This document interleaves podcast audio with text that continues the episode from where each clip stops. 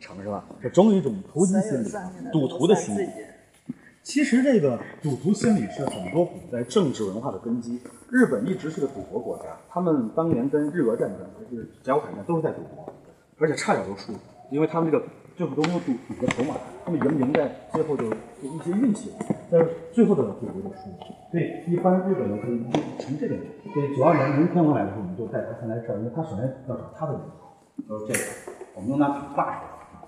这个他的年号是平成年号，地平天成六百三十五是平成年号。他父亲年号在尧说的话，尧说百姓昭明，协和万邦，昭和年号，啊，这就是协和医院的名字。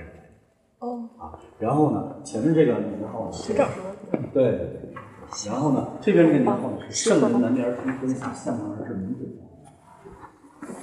这个是周易睡卦第九章，圣人南面而通天下，向阳而至，所以叫。 明治天皇，然后呢，我们看这边，这边呢是周易是卦叫临卦，这卦就是临，匹邻的邻，临卦的这个解释叫大亨以正，大亨以正，天之道是大正年号，大正对。然后呢，这个意思有君临天下的意思，这里每个号的意思跟他们日本的国情有关，所以他们选的年号呢，一个是希望国家越来越好。 一个是他们有遵循中国古代选择和规律，咱们中国的年号像什么顺治啊，什么这个也都是这样选。然后这边这个酒精字样呢，这边就字典这边就全都是你记的总数是98994个字，所以一般的咱们现在买的字母字都记啊，因为《礼记》可以肢解为大学中英，《礼记》这是那边就是字典了是吧？啊，这《礼记》是。 98994字啊，其中最有名的就是《大学》。对，我们看到42章《大学》，大学之道，在明明德，在亲民，在止于至善。台湾新民党的得名就这个，这个字很多人都误读为“亲”啊，但是这个里面它是“新”的意思，意思是这里这句写的是“亲”，对吧？但是它是“新”的啊。对。然后它这里解释的什么呢？苟日新，日新又日新，所以它叫“新民”，对，也就是与时俱进的意思啊。每天人们都在进化，进化。 所以苟日新，日新又日新，就是所以叫新民啊。这个咱们现在买的那个中华书局和商务运输所出的这个书里，它都叫新民，都有专门的注音。就像我们的《诗经》叫“关关雎鸠，在河之洲，窈窕淑女，君子好逑”，它一定要注音，不能读好逑啊。因为这个《诗经》那本那个是写周文王和他的妻子太姒的事，那个好是好榜样的意思。所以孔子解释《诗经》第一个诗叫什么呢？说是民，这个是后妃之德也啊，民风之始也。 然后这个大学里面有很多的经典的地方，比方说这个它上面有句话“苟利国家，生死以”，就是我们那个林则徐抄的这个啊。然后呢，咱们那个还有一句话就是什么“正己格物，格物侯之治”，然后是修身齐家治国平天下，是吧？所以这个是比较经典啊。但是很可惜，就是大学单独被挑战，所以大学前面大学不是42章吗？还有41章，还有40章，40章叫投壶之礼。 咱们玩那投壶就这么简单。对了，那这个投壶呢，孔子说它是古代诸侯国之间总打仗，抢土地，抢了土地以后呢，这个就有什么问题呢？就是会死人嘛。所以这个周天子就告诉姜子牙和周公旦，你们当年都是战友，咱们自己人，互相打为这块土地不值得。然后呢，周天子说咱们玩个游戏叫投壶，给这个姜子牙使支箭，给这周武王给这个谁周公旦使支箭，往里扔，谁的箭扔的多，谁赢。 比方说，这个咱们在1米之内都是实时间的平手，就往后退，这个每次加半米。然后呢，这个刚开始姜子牙和周公旦就觉得这太儿戏了，是吧？争个土地啊，那是抢国家呢，是吧？然后呢，但是孔子开始也觉得儿戏，后来这个周武王就说这不儿戏，首先有私射，就是我作为周天子是裁判私射，还有阅兵。阅兵呢，就是你每边都可以带10个男的小伙子过来啊，不是捣乱。捣乱啊！你姜子牙扔的时候，我鲁国人就开始在那敲鼓。 然后最早有的国家是击釜，击鼓和击釜啊。然后呢，如果是鲁国国君扔的时候，是吧？齐国就开始敲鼓。然后呢，天子就说啊，周天子就说，如果你受到这么大的干扰，还能冷静的扔进去箭，你是个好的领导，这个地方应该给你啊，你应该强大。如果你听别人捣乱，你就烦了，你就怒了，对，你什么都弄不了了，那你这个人失态了，你不适合当这个领导，这个土地不能给你，这儿的百姓不能受到福泽。 所以孔子突然发现这是个心理学的范畴，了不得啊！所以孔子就把这个事给记下来。记下来以后，孔子就发现鼓还有谱子。那我看到底下有。所以台湾的悠人神鼓和台湾的云门舞集，每次来大陆的时候，都想找中国最早的鼓谱子。这个那一年啊，就是来这儿的《华商报》和《三秦都市报》都登了，我就带他们找这个。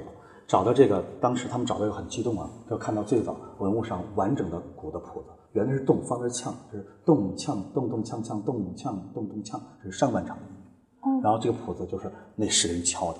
然后呢，金庸在2003年来碑林做记者招待会，10月3号下午3点，他就说这个对他影响很大，就编了一段故事给那个《射雕英雄传》，这个故事他后加进去，就看到这个。所以当时的黄蓉。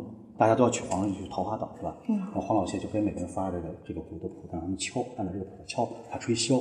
然后呢，利用这个音律和这个人的心理，然后再用内功，对不对？所有人都给干掉了。这黄老先就说没有人能比得了。结果没想到郭靖也是，然后不受干扰，很郁闷。黄老先就问郭靖：“我都快累死了，你别敲了哈，你赢了，你赢了。”然后问郭靖：“你咋能？你内功不可能这么好啊？”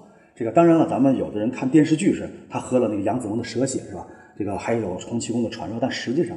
这个郭靖告诉这个黄老邪，在书上有写啊，我不识谱，我不认识这个，我就跟着大家，我跟不上你，我就一直在追你。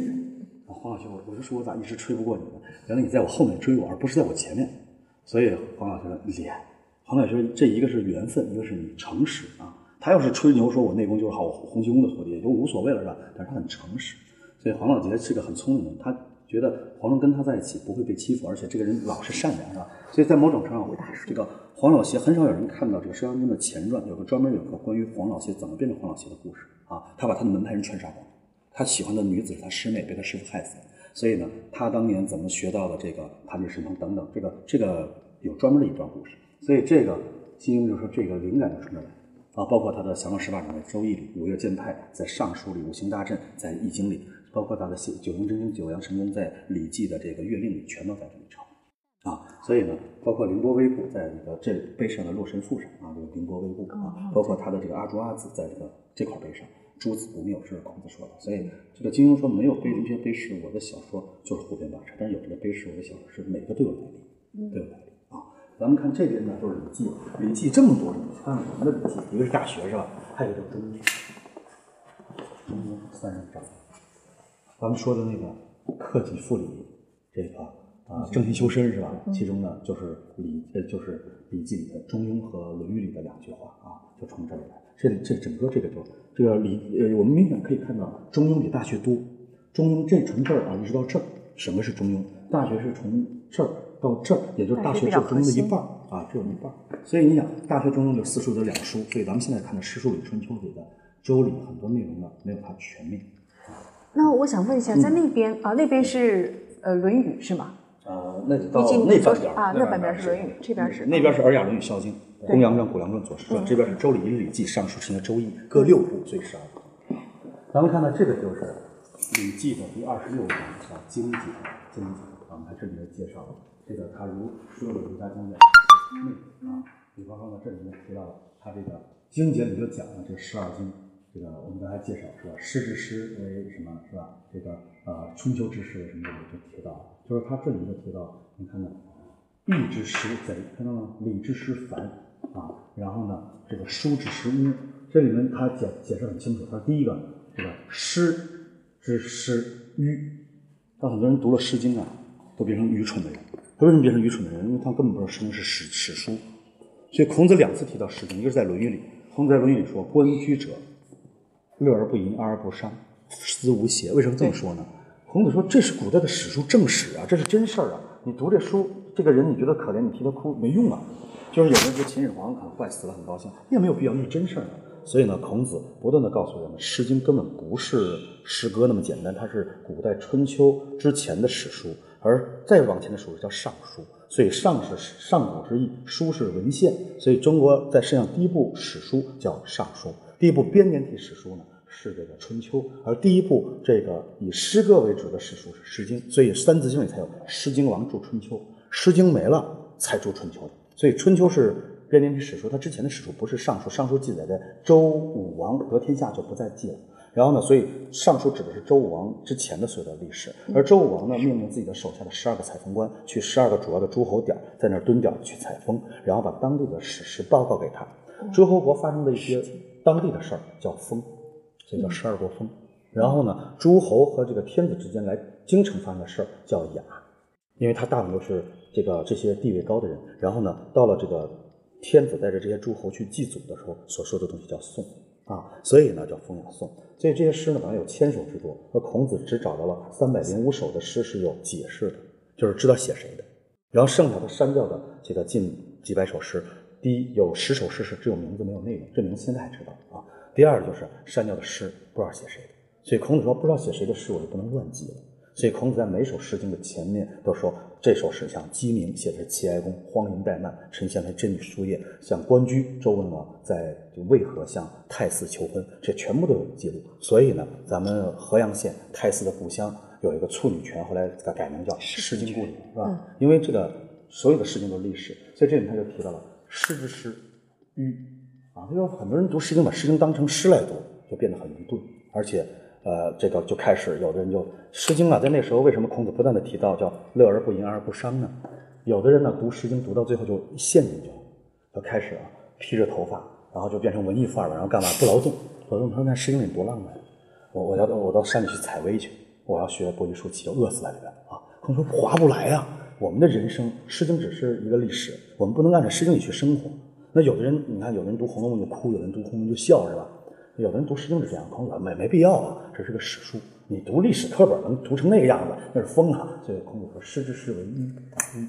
然后呢，这里面《易经》第二个讲的是什么呢？书之诗为污，书就是尚书，尚书里面讲这个污是污蔑的啊。为什么诗之诗这个我们这个春秋里面为什么春秋这个不是孔子说为什么这个尚书读完会污呢？就是因为我们很多人读尚书没有读懂的话也会出问题。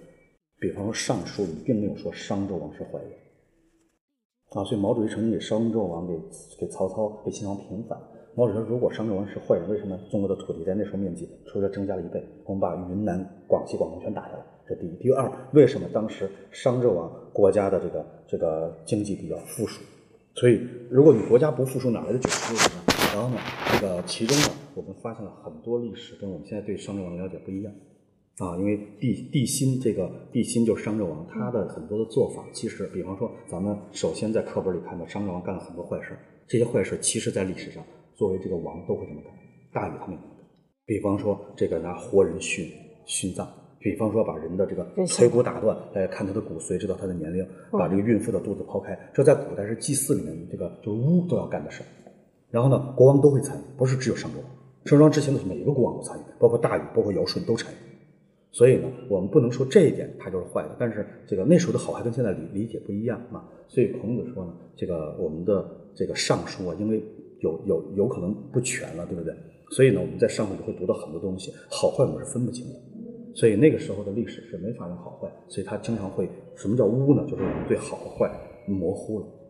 所以这个模糊呢，孔子特别聪明，但是孔子啊，他的文章也丢了很多，所以我们读到这儿的时候，必须得配着竹书纪年。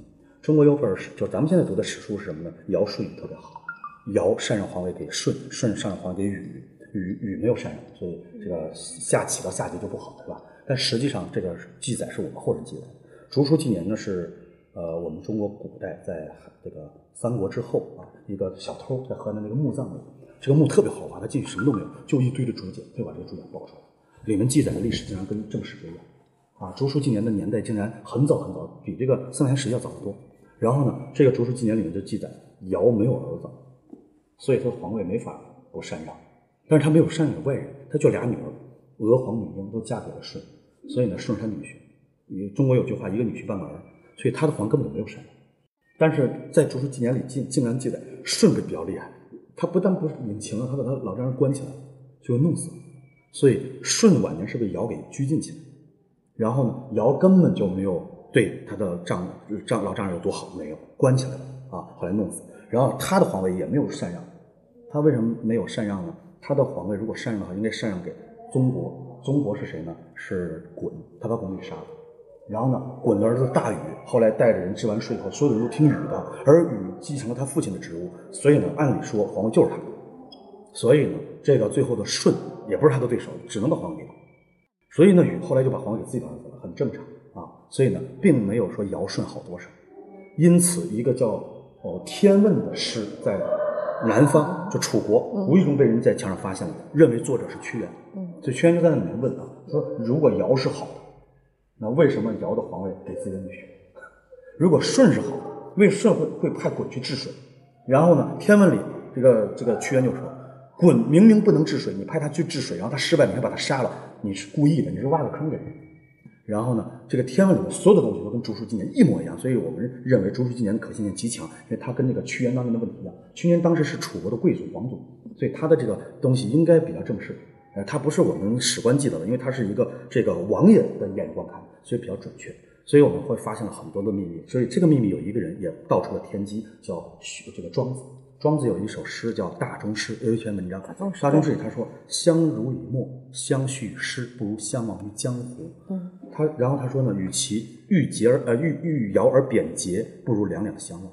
他说呢，我们常说鱼啊被冲到岸上，为了活命，互相呢就是口水，对不对？但是一旦冲回到海里，谁都不认识谁。他说呢，如果我们说摇是好的，节是坏的，你们谁见过？说庄子说我不相信，因为什么呢？你们光听别人在书上写这人坏人，但是你有没有看过这人干的坏事？你有没有看到这个人的国家老板幸不幸福？所以毛主席就说，如果是曹操坏人的话，为什么建安七子里面有3个名人都是曹家的？而且为什么曹操这边的老百姓安居乐业，没有饿死冻死？而刘备天天在打仗，他死后诸葛亮还在打仗，穷兵黩武。你说就跟现在朝鲜一样，你说为什么说刘备好，曹操坏呢？毛主席说我就不行。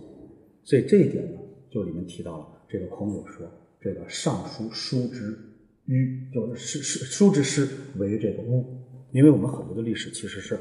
我们在污蔑一些人，比方说我们说秦始皇不好，但是我们会发现，连司马迁史记也没有避讳秦始皇每天要读60多公斤的竹简，是一个十分勤政的国王。直到我们在99年，中国农业部有一个园林专家发现了，全世界在秦始皇那个时代都在发灾，因为那时候的所有的树都少了3到5圈的年轮。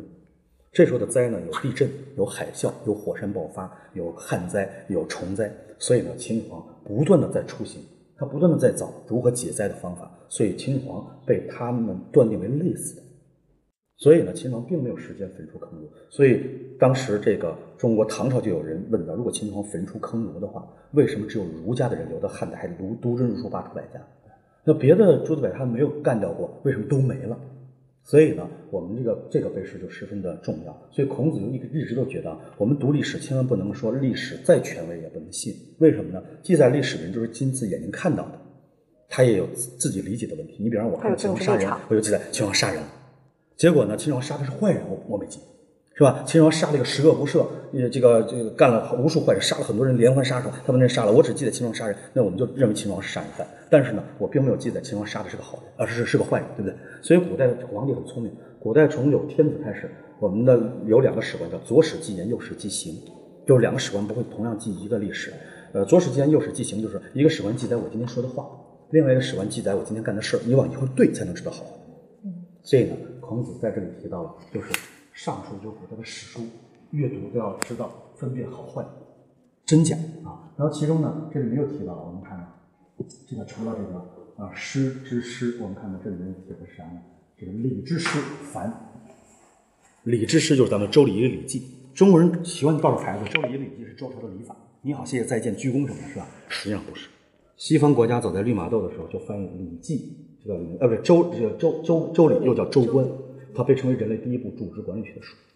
孔子说，在周官里他提到了帝国，他说一个帝国必须得有一个庞大的组织，这庞大组织必须有6官，天官、地官、冲官、下官、秋官、冬官，就是现在在隋朝叫6部，礼部、刑部、兵部、工部、户部，然后咱们现在叫财政部、教育部、国防部。所以呢，从这个时候400年前立马都把它翻译成拉丁文和德文的时候，外人才发现，哦，怪不得波斯帝国没了，印度帝国没了，中国帝国能够几千年到溥仪，为什么？就因为他们的这个组织特别严密。所以你会发现，明朝的皇帝好多都什么都不是，但国家依然可以很好，因为他的大臣机制特别好。对。但是如果他大臣被宦官控制，那就麻烦。所以一个国家灭亡，大灭亡在官员不能当官，官员说了不算，宦官说了算，就其实跟皇帝好像没关系。所以从中国古代的历史说，皇帝特别聪明，皇帝就是一个公司的总裁享福的，剩下的事儿都是底下的执行经理来干。所以呢，这个东西是外国人特别佩服。所以在400年前，德、英、法等国崛起。这个就是他们在400多年前，我们都知道欧洲的国家并不都厉害，为什么它都是城邦国，是吧？直到400多年前才有所谓大帝国崛起，尤其是英国、德国崛起特别快，因为他们是最先接到这些理念啊。所以呢，孔子说，就是他提到了这里面，就是啊，为什么繁呢？这个繁就是好多家长都把这个周礼一礼记当成礼法，一些繁文缛节这个好多礼法的东西啊，已经不实用了，他还在用。所以呢，范仲淹也就说，古代见到比你年纪大的人，一定要从马上下来，就现在我们一定要从车上下来。不是我说你要开个车，在大马路上碰见年纪比你大的人，你又不认识他，对吧？一堆老太太，你车就得停到马路上，一会儿就被撞没了。所以这个孔子提到说礼。在适当的情况下，我们要礼貌，但是你只按照这个活，这个人就活死了，这叫烦啊烦。然后呢，春秋之事为乱，春秋之事为乱，为什么呢？春秋确实乱，因为春秋战国没有哪个史学家不单独把它成为一个来源流。那这个不只是国家乱，人的好坏更乱。这个人今天是好人，明天就是坏人。比方说武王夫差，明明是这个伍子胥给捧上来，对不对？他从小把伍子胥当成父亲的。结果没想到，就是因为这个，当年孔子派了子贡端木赐跟这个子贡的学生范蠡挑唆，也不是挑唆，人家是为了帮助人家越国嘛，是吧？所以用越国这个让这个吴王夫差特别讨厌这个伍子胥，后来伍子胥自杀了啊，伍子胥。然后呢，他还编伍子胥的诗文，就是很讨厌。这个，所以呢，这个里就提到这个孔子说，其实呢，这个就是我们中国古代这个产生出来这么一个春秋的乱的副作用。就是已经没有什么绝对好人绝对的坏人，就是今天咱们是朋友，明天就敌人，就这样。所以那时候的春秋有点像世界大战，就是中国的世界大战，就是今天的敌人可能明天就是朋友，这样。所以呢是很乱的。然后呢，这里就提到这个他的十二经各种经典，其中呢他提到了一个词，就是世界上最早关于令和合两词的解释。咱们有个成语叫发号施令出来的啊，孔子原话叫发号出令。发号出令，这个施令是施行的意思啊，这里面没有说实力，而是发号出令，而民乐。民乐啊，谓之和啊，什么意思呢？就是领导发号出来的命令，老百姓喜欢高兴，然后对老百姓好，这就是和的来源。所以咱们现在叫核心社会主义核心价值观，咱们国家以和为主要，是吧？那要团结维稳等等。这个和就是说，你国家和你上司发出来的政令是为老百姓好，老百姓很高兴，大家愿意配合，才能有和的出现。所以叫发号出令，民乐谓之和，所以叫令和。对。所以现在的日本选这个年号是有寓意和目的的。这个日本的所有的命运都跟他们国情有关。比方说二战的时候，他们这个国家为什么要用这个昭和做年号呢？那句话是舜尧说的：“昭明协和，百姓昭明协和万邦。”因为那个时候日本就是告诉所有的老百姓说：“当年尧说过，一个国家再弱小，也不怕，你只要国家的政府、国家的老百姓团结，这个和谐万邦，就是所有的附近的比你大的国家，你都能把它打败。”日本人这么解释，就是说，你只要别看咱们国家人少的，但只要咱们抱成团团结了，你俄罗斯、中国我们都不怕，都能把它打败。再加上他们日俄战争胜利了，甲午海战胜利，他们日本老百姓就说太对了，是吧？但实际上人家原话是什么呢？人家原话就说，国家能做到政府和老百姓和谐，就能做到老百姓国家跟别的国家和谐。是这样的解释，但当然日本的解释以军国主义的思想，所以日本和二战之后被美国的学者封为右翼和左翼。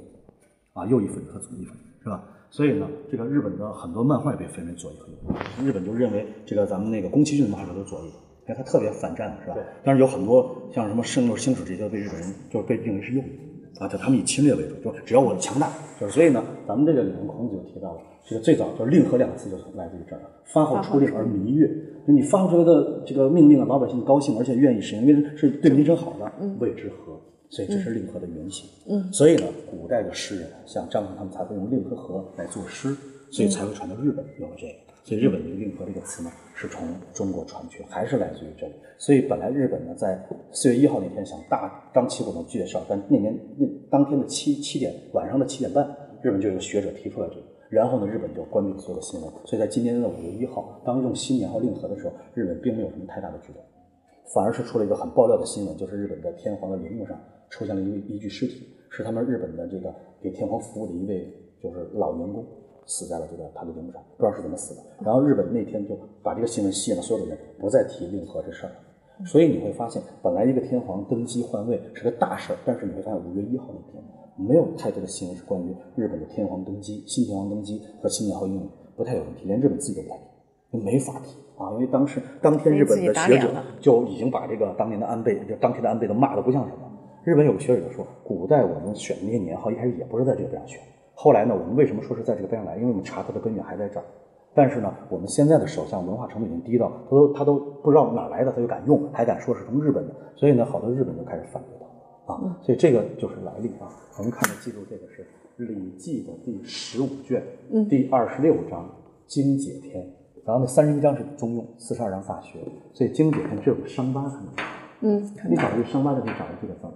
发号出令而民悦谓之和，令和一词，不使出一词。好的，好，谢谢。对，这个我们记住，从那边走的话是12，这个第2个，所以呢，这个题目跟好的是，你看从那边过来那是有对一个大，这有个大是吧？这刚第3个，然后往后，所以你们记住这个位置，这个东西，因为每年他们的年号更新，我们这里的讲解题都是更新，但是只不过是现在的讲解不太有讲究，对吧？不太愿意了解很多，因为咱们现在很多讲解人，他们的讲解时间。就没有办法卡在卡的短，所以有游客特别需要。然后这边上回这个，咱们好多来过的朋友都知道，上回这个最经典的是大道至简天为公。大道至简天为公是孙中山在这找到的，大道至简天为公，但是孙中山并不知道怎么能做到，所以毛主席找到了。孔子说要想做到大道至简为天的话，路不拾遗，夜不闭户。大道至简天为公，孙中山完全抄的原话，天下为公，没有改变。而毛主席特别聪明，他改了。这个本来这个原话叫货物弃于地而不藏于己，货就是钱的意思，直到咱们现在很多人还说给商托嘛，就是给钱是吧？货就是钱的意思，货这个物就是什么呢？就是大家很讨厌钱掉地上有人去捡到自己的身上，所以货物弃于地而不藏于己，就是不必藏于己，就是别人的钱掉到地上了以后啊，你不要碰就没事儿，但是你把它拿脚踩住了或者藏在自己身上，大家会很讨厌这种，所以呢我们叫路不拾遗啊，然后呢，外户而不闭，叫夜不闭户，就是原话是这样。但是呢，毛主席并不知道，孔子说这也做不到。你看美国从一战到现在发达了100多年了，是吧？美国没有一个州最富的州，他也不敢夜不闭户，甚至美国人呢，有的人家里的锁都不算什么，还得准备枪，是吧？而且路不拾遗的根本不可能。你像那个很多美国那英雄电影里的父母都是大富翁，是吧？一出来就被人抢了嘛，就被打死了。所以呢，孔子说要想做到路不拾遗、夜不闭户，得先做到小康，小康。1980年，邓小平就是在这儿和妻子周林找到了“小康”一词，所以很多人去那老石河馆，他不是挂了一排照片嘛？邓小平坐在那儿拿那个何家村那个罐儿嘛，是吧？旁边他妻子周林说，他当年就专门找这个词儿啊。我们开始以为周林找毛主席这个和这个邓小平找这个词是无意的，不是。毛主席找这个词是当年托的董必武找了一套13经注疏，这套书呢后来被毛主席批注，在解放后才找到。然后呢，还有就是邓小平找这个诗，找这2个字是79年的时候，邓小平去美国访问，在白宫。然后呢，这年呢，他接待了日本大平正芳，大平正芳是现在的碑林。所以呢，咱们那个照片里先是大平正芳穿着大衣的样子。大平正芳当年看那个词去北京，就问邓小平啥叫小康。邓小平当时拿着烟在烟上蹲了1分多钟。这是他的秘书在陪2015年陪这个咱们的文化部部长罗淑刚来的时候跟我们讲，他说当时周总理不是邓小平也发愁啥是小康啊。然后就跟那翻译说，告诉他小康就是4个现代化，改革开放就是。然后呢，这个日本人很满意就走了，日本人也不知道啥意思，反正。邓小平在80年专门带妻子人来找这个，夏天的时候找这个小康。然后邓小平在这才发现，小康啊其实是老有所终，壮有所用，幼有所长，鳏寡孤独废疾有所养，男有分女有归，人不独亲，子不独妻，子其子，是为小康。孔子说啊，当一个国家的老人不用交养老保险，没有儿女，国家依然会养他老。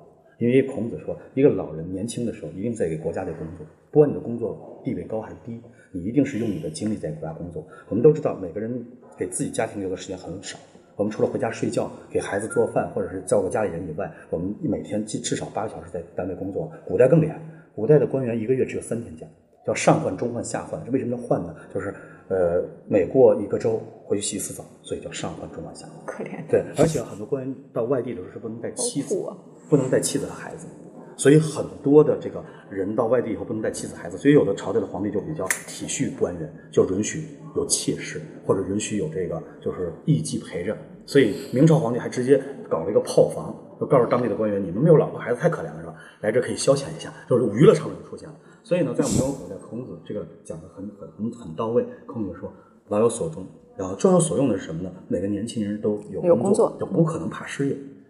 这说呀，我这老板要炒我不怕，没有这事儿啊。然后呢，又有所长，就孔子说，你这个孩子只要想学习，你比如说这个有的人大学毕业了不能再学习，你得工作了，不然养不起自己。但是在我们中国古代，孔子说所谓的小康，就说你只要想学习，你哪怕不工作，你就想学习，你活到80岁也有人供你学习，是国家的，因为你学习会给国家创造出另外一种财富，知识的财富，是吧？所以就又有所长，鳏寡孤独废疾者就有所养。更说不要认为残疾人就没人管了，是吧？现在我们残疾人这个残疾协会还没达到那种残疾人都有人照顾，还是少部分，是吧？然后这个老人都有人照顾，这最重要是什么呢？能有分久会，空姐男的都能找到协会，女的都有政府，有没有说的有大龄青年，是吧？是的，根本不是。所以咱们习总书记说，咱们能在2020年之后能达到小康就不错了。所以呢，孔子说这个人不独其亲，亲其亲，子不独其子其子。孔子说，如果没有一个人会有亲疏关系，说他是我亲戚，我对他好；他不是我亲戚，我不认识他，对他不好。就是所有的人都会一视同仁啊，不同其子其子。孔子说这就叫小康，因为只有做到小康了的话，你才能做到路不拾遗，不贫啊。当你的生活不愁，你都懒得去弯腰捡别人丢的钱。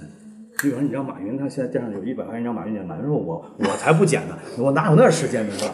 所以孔子说，这才能做到路不拾遗，夜不闭户。然后孔子说，当路不拾遗，夜不闭户，全世界都做到了。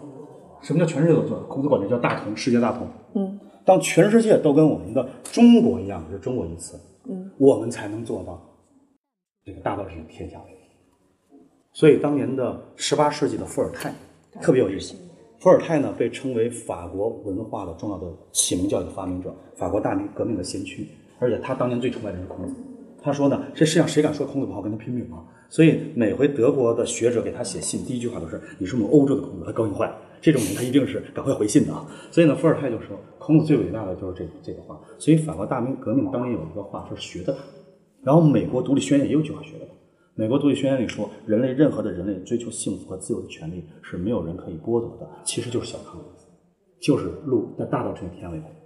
但是呢，起源是在孔子，所以这就是为什么当年的这个伏尔泰说孔子是人类历史上最了不得的这么一个先驱。所以美国现在的很多学者，现在美国有个诗人有个哲学家叫爱默生，他说呢，孔子是人类精神领袖的化身者啊，发起了这种革命。所以孔子这个人内容很丰富，但是很可惜的就是这人很多东西在四书五经里，朱熹奉命将这60万252字能挑出35万字，加上孟子叫45经，所以他比我们现在中国人读的四书多了30万字。所以我们并不知道这些内容，比方我们并不知道绿马豆是根据这块被发明的上帝一词。啊，我们这个绿马豆他们的宗教叫圣公教、全正教、公共教会，是基督教的最大一支。因为中国的孔子说至高莫于天，至大莫于主，才叫天主教，所以天主教这个词只有这儿有。然后呢，因为孔子在这里说最厉害的官员叫牧师，他们才叫牧师的啊。因为当年的万历问这个绿马豆，你们的神是谁？绿马豆说我们神叫 God， 他管天使，带着天使保护着人。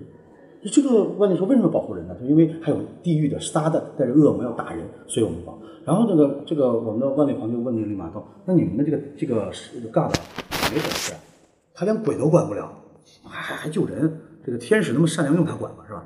说我们的神叫上帝，既管鬼又管神，这个他高兴的话，宇宙里面天河可以给猪八戒管吗？这是他的本事，就是宇宙最厉害的人叫上帝。所以绿马豆才向罗马教皇写信，我穿中国的儒服，我要做中国的儒人，叫西儒。所以他死后埋在中国的，说我不让埋回国家。他说我出生的地方是我的家乡，而这是我的故乡啊。所以呢，绿马豆和他那支的人，包括什么汤中王，都埋在中国，都称自己是中国的学者，因为他们全部用的是上帝这个词，用的天主教这个词，用的是牧师这个词，抄的全是这个。所以呢，我们的四书五经里，朱熹有这么一句话，是饮食男女，人之大欲存也，看到了吗？嗯，我们经常说食色性也，是吧？嗯，所以朱熹说，女孩子一定要过小脚，一定要三从四德，因为呢，纯天理而灭人欲。所以呢，朱熹从南宋开始，中国的整个的礼家文化变态到什么程度？残害女性的身体、精神，而且呢，这个贫富差异极大，老百姓就是永远是低贱的。所以呢，这个在我们这个朱熹的这个四书五经里就完了，理不下这个叫饮食男女就完了。但是孔子原话是饮食男女，人之大欲存焉，死亡贫苦，人之大恶存焉，故欲恶者，人心之大端也，藏其心不可测度，人藏其心不可测度，咱们叫人心难测，是吧？这句话孔子意思是什么呢？天理就是人欲，人欲就是天理。孔子说啊，饮食男女是人欲，灭人欲而存天理。为了干一个事儿，你可以不吃饭不怎么样。孔子说那不对，因为天让你能吃饭是为了让你吃了饭干事儿的，而你不吃饭去干事是违背天道。而这个我们朱熹提到纯天理灭人欲是违背孔子的原心。孔子说人欲就是天理，天理就是人欲。你不是说这个天，就不是我说这个人长得都不一样，对不对？那凭什么你就喜欢这个人，别人就不喜欢？就是因为天理而不是人。是吧？所以呢，孔子说人与天理我们本来能分得清，结果到了朱熹分不清啊，因此呢，四书五经比他少了30万字。所以当年溥仪被请来做护，溥仪告周总理，这有句话叫“君让臣死，臣不得不死；父要子亡，子不得不亡；岳飞全家都死。”而孔子说“君让臣死，臣不得不死；君不义，臣不得死；父要子亡，子不能不亡；父不忠，子不得从。”啊，朱熹解释男女授受不亲，男尊而女卑，而孔子说男女授受不亲，扫女原之于手，不原者豺狼也。孔子说，如果说男尊女卑的话，那如果还有人喊救命，她是女的，你是伸手救她，而不是告诉她女的我不救，那你就是畜生豺狼。所以孔子说，在生命面前人人平等，何来男女？啊，所以呢，在这里面，孔子所有的经典被四书五经全部删掉30万字，因此中国人现在学的四书五经跟它差异就很大，所以价值观就变形了啊。所以我们现在很多所谓的学者。因为文化程度并不高，因为中国的学校主要教的是知识，所以他们是知识分子没问题，但他们并不是真正的学者，因为文化问题，所以我们就有了一些学者啊。张建台就说，中国一词来自于和尊，在清同济宝鸡清声译这里面有宅兹中货，说货字加个矿就是国字，跟国字是一个意思啊。这种说法他连自己都不能自圆其说，因为你问他宅兹中货什么意思他解释不了，因为这一句话里面讲的是诸侯国当中的一个没有城墙的城市的跟我们国家没有半毛钱关系，所以孔子在这里专门解释什么叫中国。中国不是一个单纯的国家。孔子在《礼记》王制篇里专门提到大禹治水的时候，发现世界上都被大水淹了，包括咱们诺亚着方舟也说大水把世界都淹了，是吧？但是呢，大禹发现了世界上有块高地淹不着，这块高地有南蛮北夷、东狄、西戎，那这个加上中间的中土之国合在一起为五方。那这5个土地呢，中间的土地最大，它是地球世界的核心，所以我们会发现地球仪上转到咱们这边半球的时候，那个鸡就在正中间。所以我们都知道大地原点，不但中国的大地原点在咱们陕西，那咱们这个整个亚洲大地原点和咱们地球仪的大地原点也在咱们这。所以呢，这里面就提到了一个很重要的观念，就是中土之国跟南蛮北东的形式有区别的，第一不连着啊。所以呢，这里面提到什么叫中国，第一得有个地标，中国必须包括9州和5岳，我们看5岳、9州、3宫和4族，就是长江、黄河，这么都得包括你，这是中国的标志。你得找到5岳，所以5岳呢刚好是东南西北中国，是吧？然后5岳，然后9州，然后呢放射状的连在一起的岛屿才叫中国啊。那中国呢，它有个最大的特点，就是这儿的人知道什么叫神智，知道什么叫社稷，什么叫宗庙，他们有信仰，所以他们的老祖宗很早就发明了种五谷，到最后钱你1分都没有了，这就是貔貅。所以没有人会为了带它来发财。所以只会把它让别人带，让同行来带，你来发财。所以我们中国现在，你看中国古代有发财的人，你比方说咱们往远了说啊，咱们的张之洞啊，咱们这个红顶商人，这个什么胡雪岩都发财了，没有一个人带。这是远了，咱们往近了说啊，咱们这个当年这个二战帮助共产党的这个几个这个李嘉诚他们上，没有一个碰过这个。咱们再往近了说，马云天天曝光他家有多漂亮，是吧？杭州他那房子，他那房子连厕所也能看见，没有批评。就没有一个发财人带过这个东西啊！而我们现在发现带貔貅的人全都是老百姓，那金店里把这貔貅卖全卖给老百姓，都是想发财的人，而不是真正发财的人，是吧？所以呢，这个东西孔子说了，前朱雀后玄，左青龙白虎，貔貅这东西不能带，所以没有一个博物馆里有古代人带过貔貅的，只有古代摆放的貔貅，现在可以看到陵墓上多的是啊。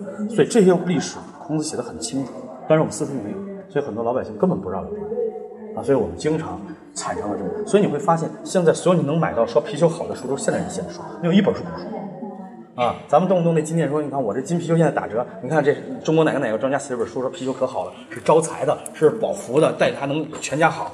你看那个作者一定是现代人，而且那个作者还不一定是比较早的神，这个咱们那沈尹默呀，或者是这个钱钟书那些老的书，肯定都是近代的，就是百家讲坛这批的啊，没有几个。对，是。来，我们看到这边呢是24节气的来历。孔子说，一年有365天，是中国人早就发现的。那这一年365天，是因为中国人发现了太阳每年从东边到西边，从东方的苍龙气宿到西边的白虎气宿，一定会有365天会整个走完，但是一定要走24条路，所以24个节气是太阳从东的这个我们的角星开始走啊，到这个我们这个白虎星的最后一颗星，然后呢这个过了。这一年嘛，365天是吧？过了半个多月，他又换了另外一个角度，从角炕之间又走，然后从炕形走。所以这24个太阳的变化，会使得人的身体产生不好。所以孔子说人一年有24个劫难，所以叫过节。所以很多人一到过节可高兴了，孔子特别发愁，因为过节过不好人就完蛋了。比方说林黛玉没有一个节过好的，最后来病死了。这个人的身体完全是靠过节来养，这是中医的根本。《黄帝内经》抄的是它。孔子说呢，每个节日都有它的讲究，比如二月之节叫惊蛰。二月之节为什么叫惊蛰？因为惊蛰是所有的毒虫在这时候都开始复苏了，这时候的人啊，尤其是小孩和中年人特别容易得病啊，这时候医院就开忙了。然后呢，2月15呢，中气日叫做，我们看过了5天，然后有个什么呢？春分啊，春分对，春分呢开始有雨水了，但是呢，雷电也开始出现。这个时候最重要是出现了什么呢？在冰消雪融之时，很多人的身体开始产生了衰弱。所以这时候的中老年人容易得病啊，尤其是到了3月之节清明，医院基本上都是老年人。这时候的心血管病、各种肾脏病、心脏病特别的多，糖尿病特别多啊。那孔子说这些节气怎么样过节呢？不让自己得病呢？举个例子啊，5月之节呢叫做夏至，放暑假的时候啊，农历5月之节到咱们现在就是高考快完了，是吧？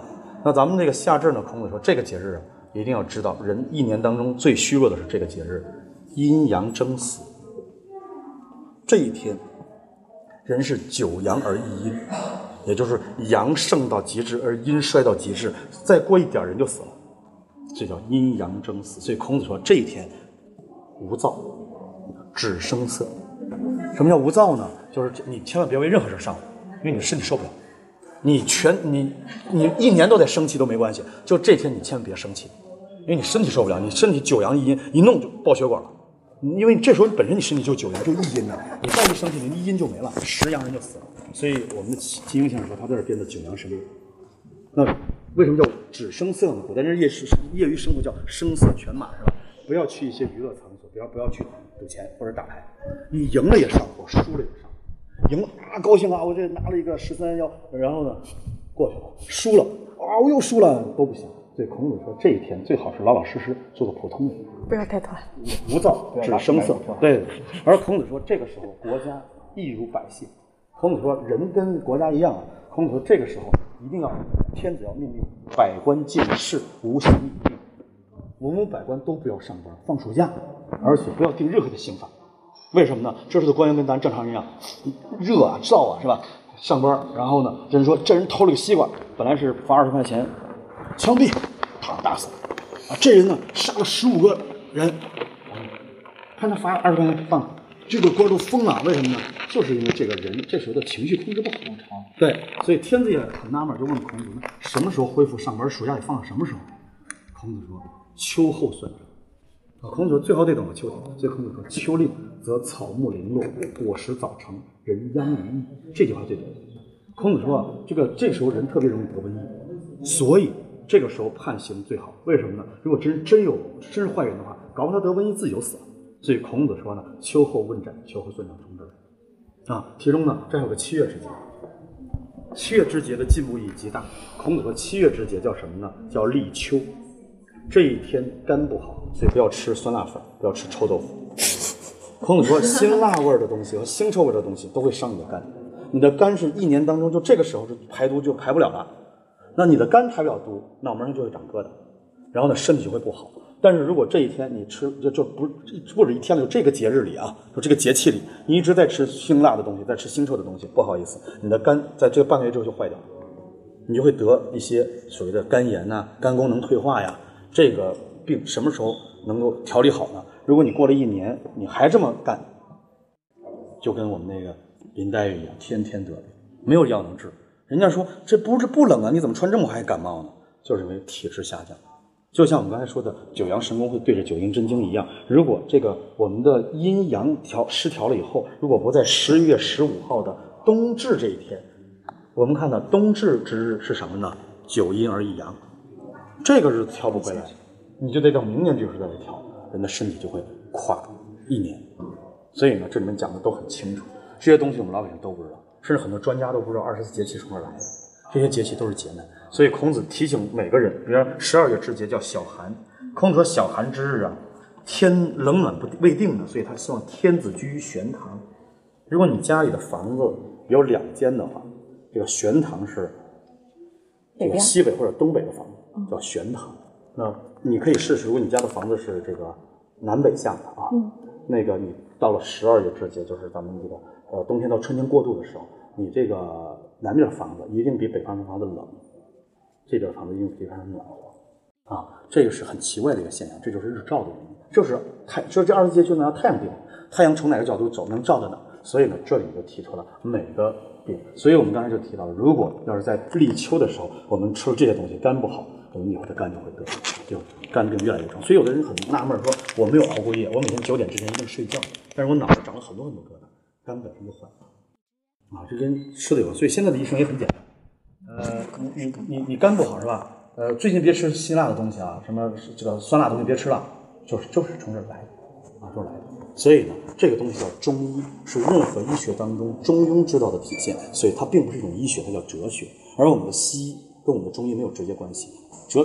这是中医是哲学，西医是医学。那如果说医学的话，中国的医学包括东方的医学叫东医。所以西医跟东医可以比，西医跟中医没法比，因为西医里也有中医。比方西医里面，你买一个感冒药，顶上有个药单，它会告诉你什么什么成分，它的一个那个这个基因组合，然后这个组合你可以看到，这个药能治你的病的原因是因为把你什么细胞改变了，这是中医理，也就是中医存在于任何医学，这是哲学的范畴，而东医才是中国东方的医学，跟西医可以比，因为两个都是医学，啊，具体的施针啊，具体的怎么用药，这可以跟西医比一比，但是呢，中医两个医学里都有，它是任何医学里都中间都含杂的东西叫中医，中庸的一个思想，所以这个卑职的45经我们都看不到，不看。所以我们现在读的45经呢，就是删减了一大部分的东西啊。这因为你想30万字都没了，这我们读那45经还有什么办法？所以我们那个这个于丹讲的《论语》11909，这跑一看16509，1万多字的东西少了5000多字，你说他怎么讲？所以各个大学都拒绝他讲。所以这块碑石就是它没有被这个删减啊，但它也不全，因为唐朝刻的时候很多竹简也已经烂了啊。这个就是《论语》。哦，对，那上次您讲过这个。咱们除了这个碑以外，咱们有两边的展厅。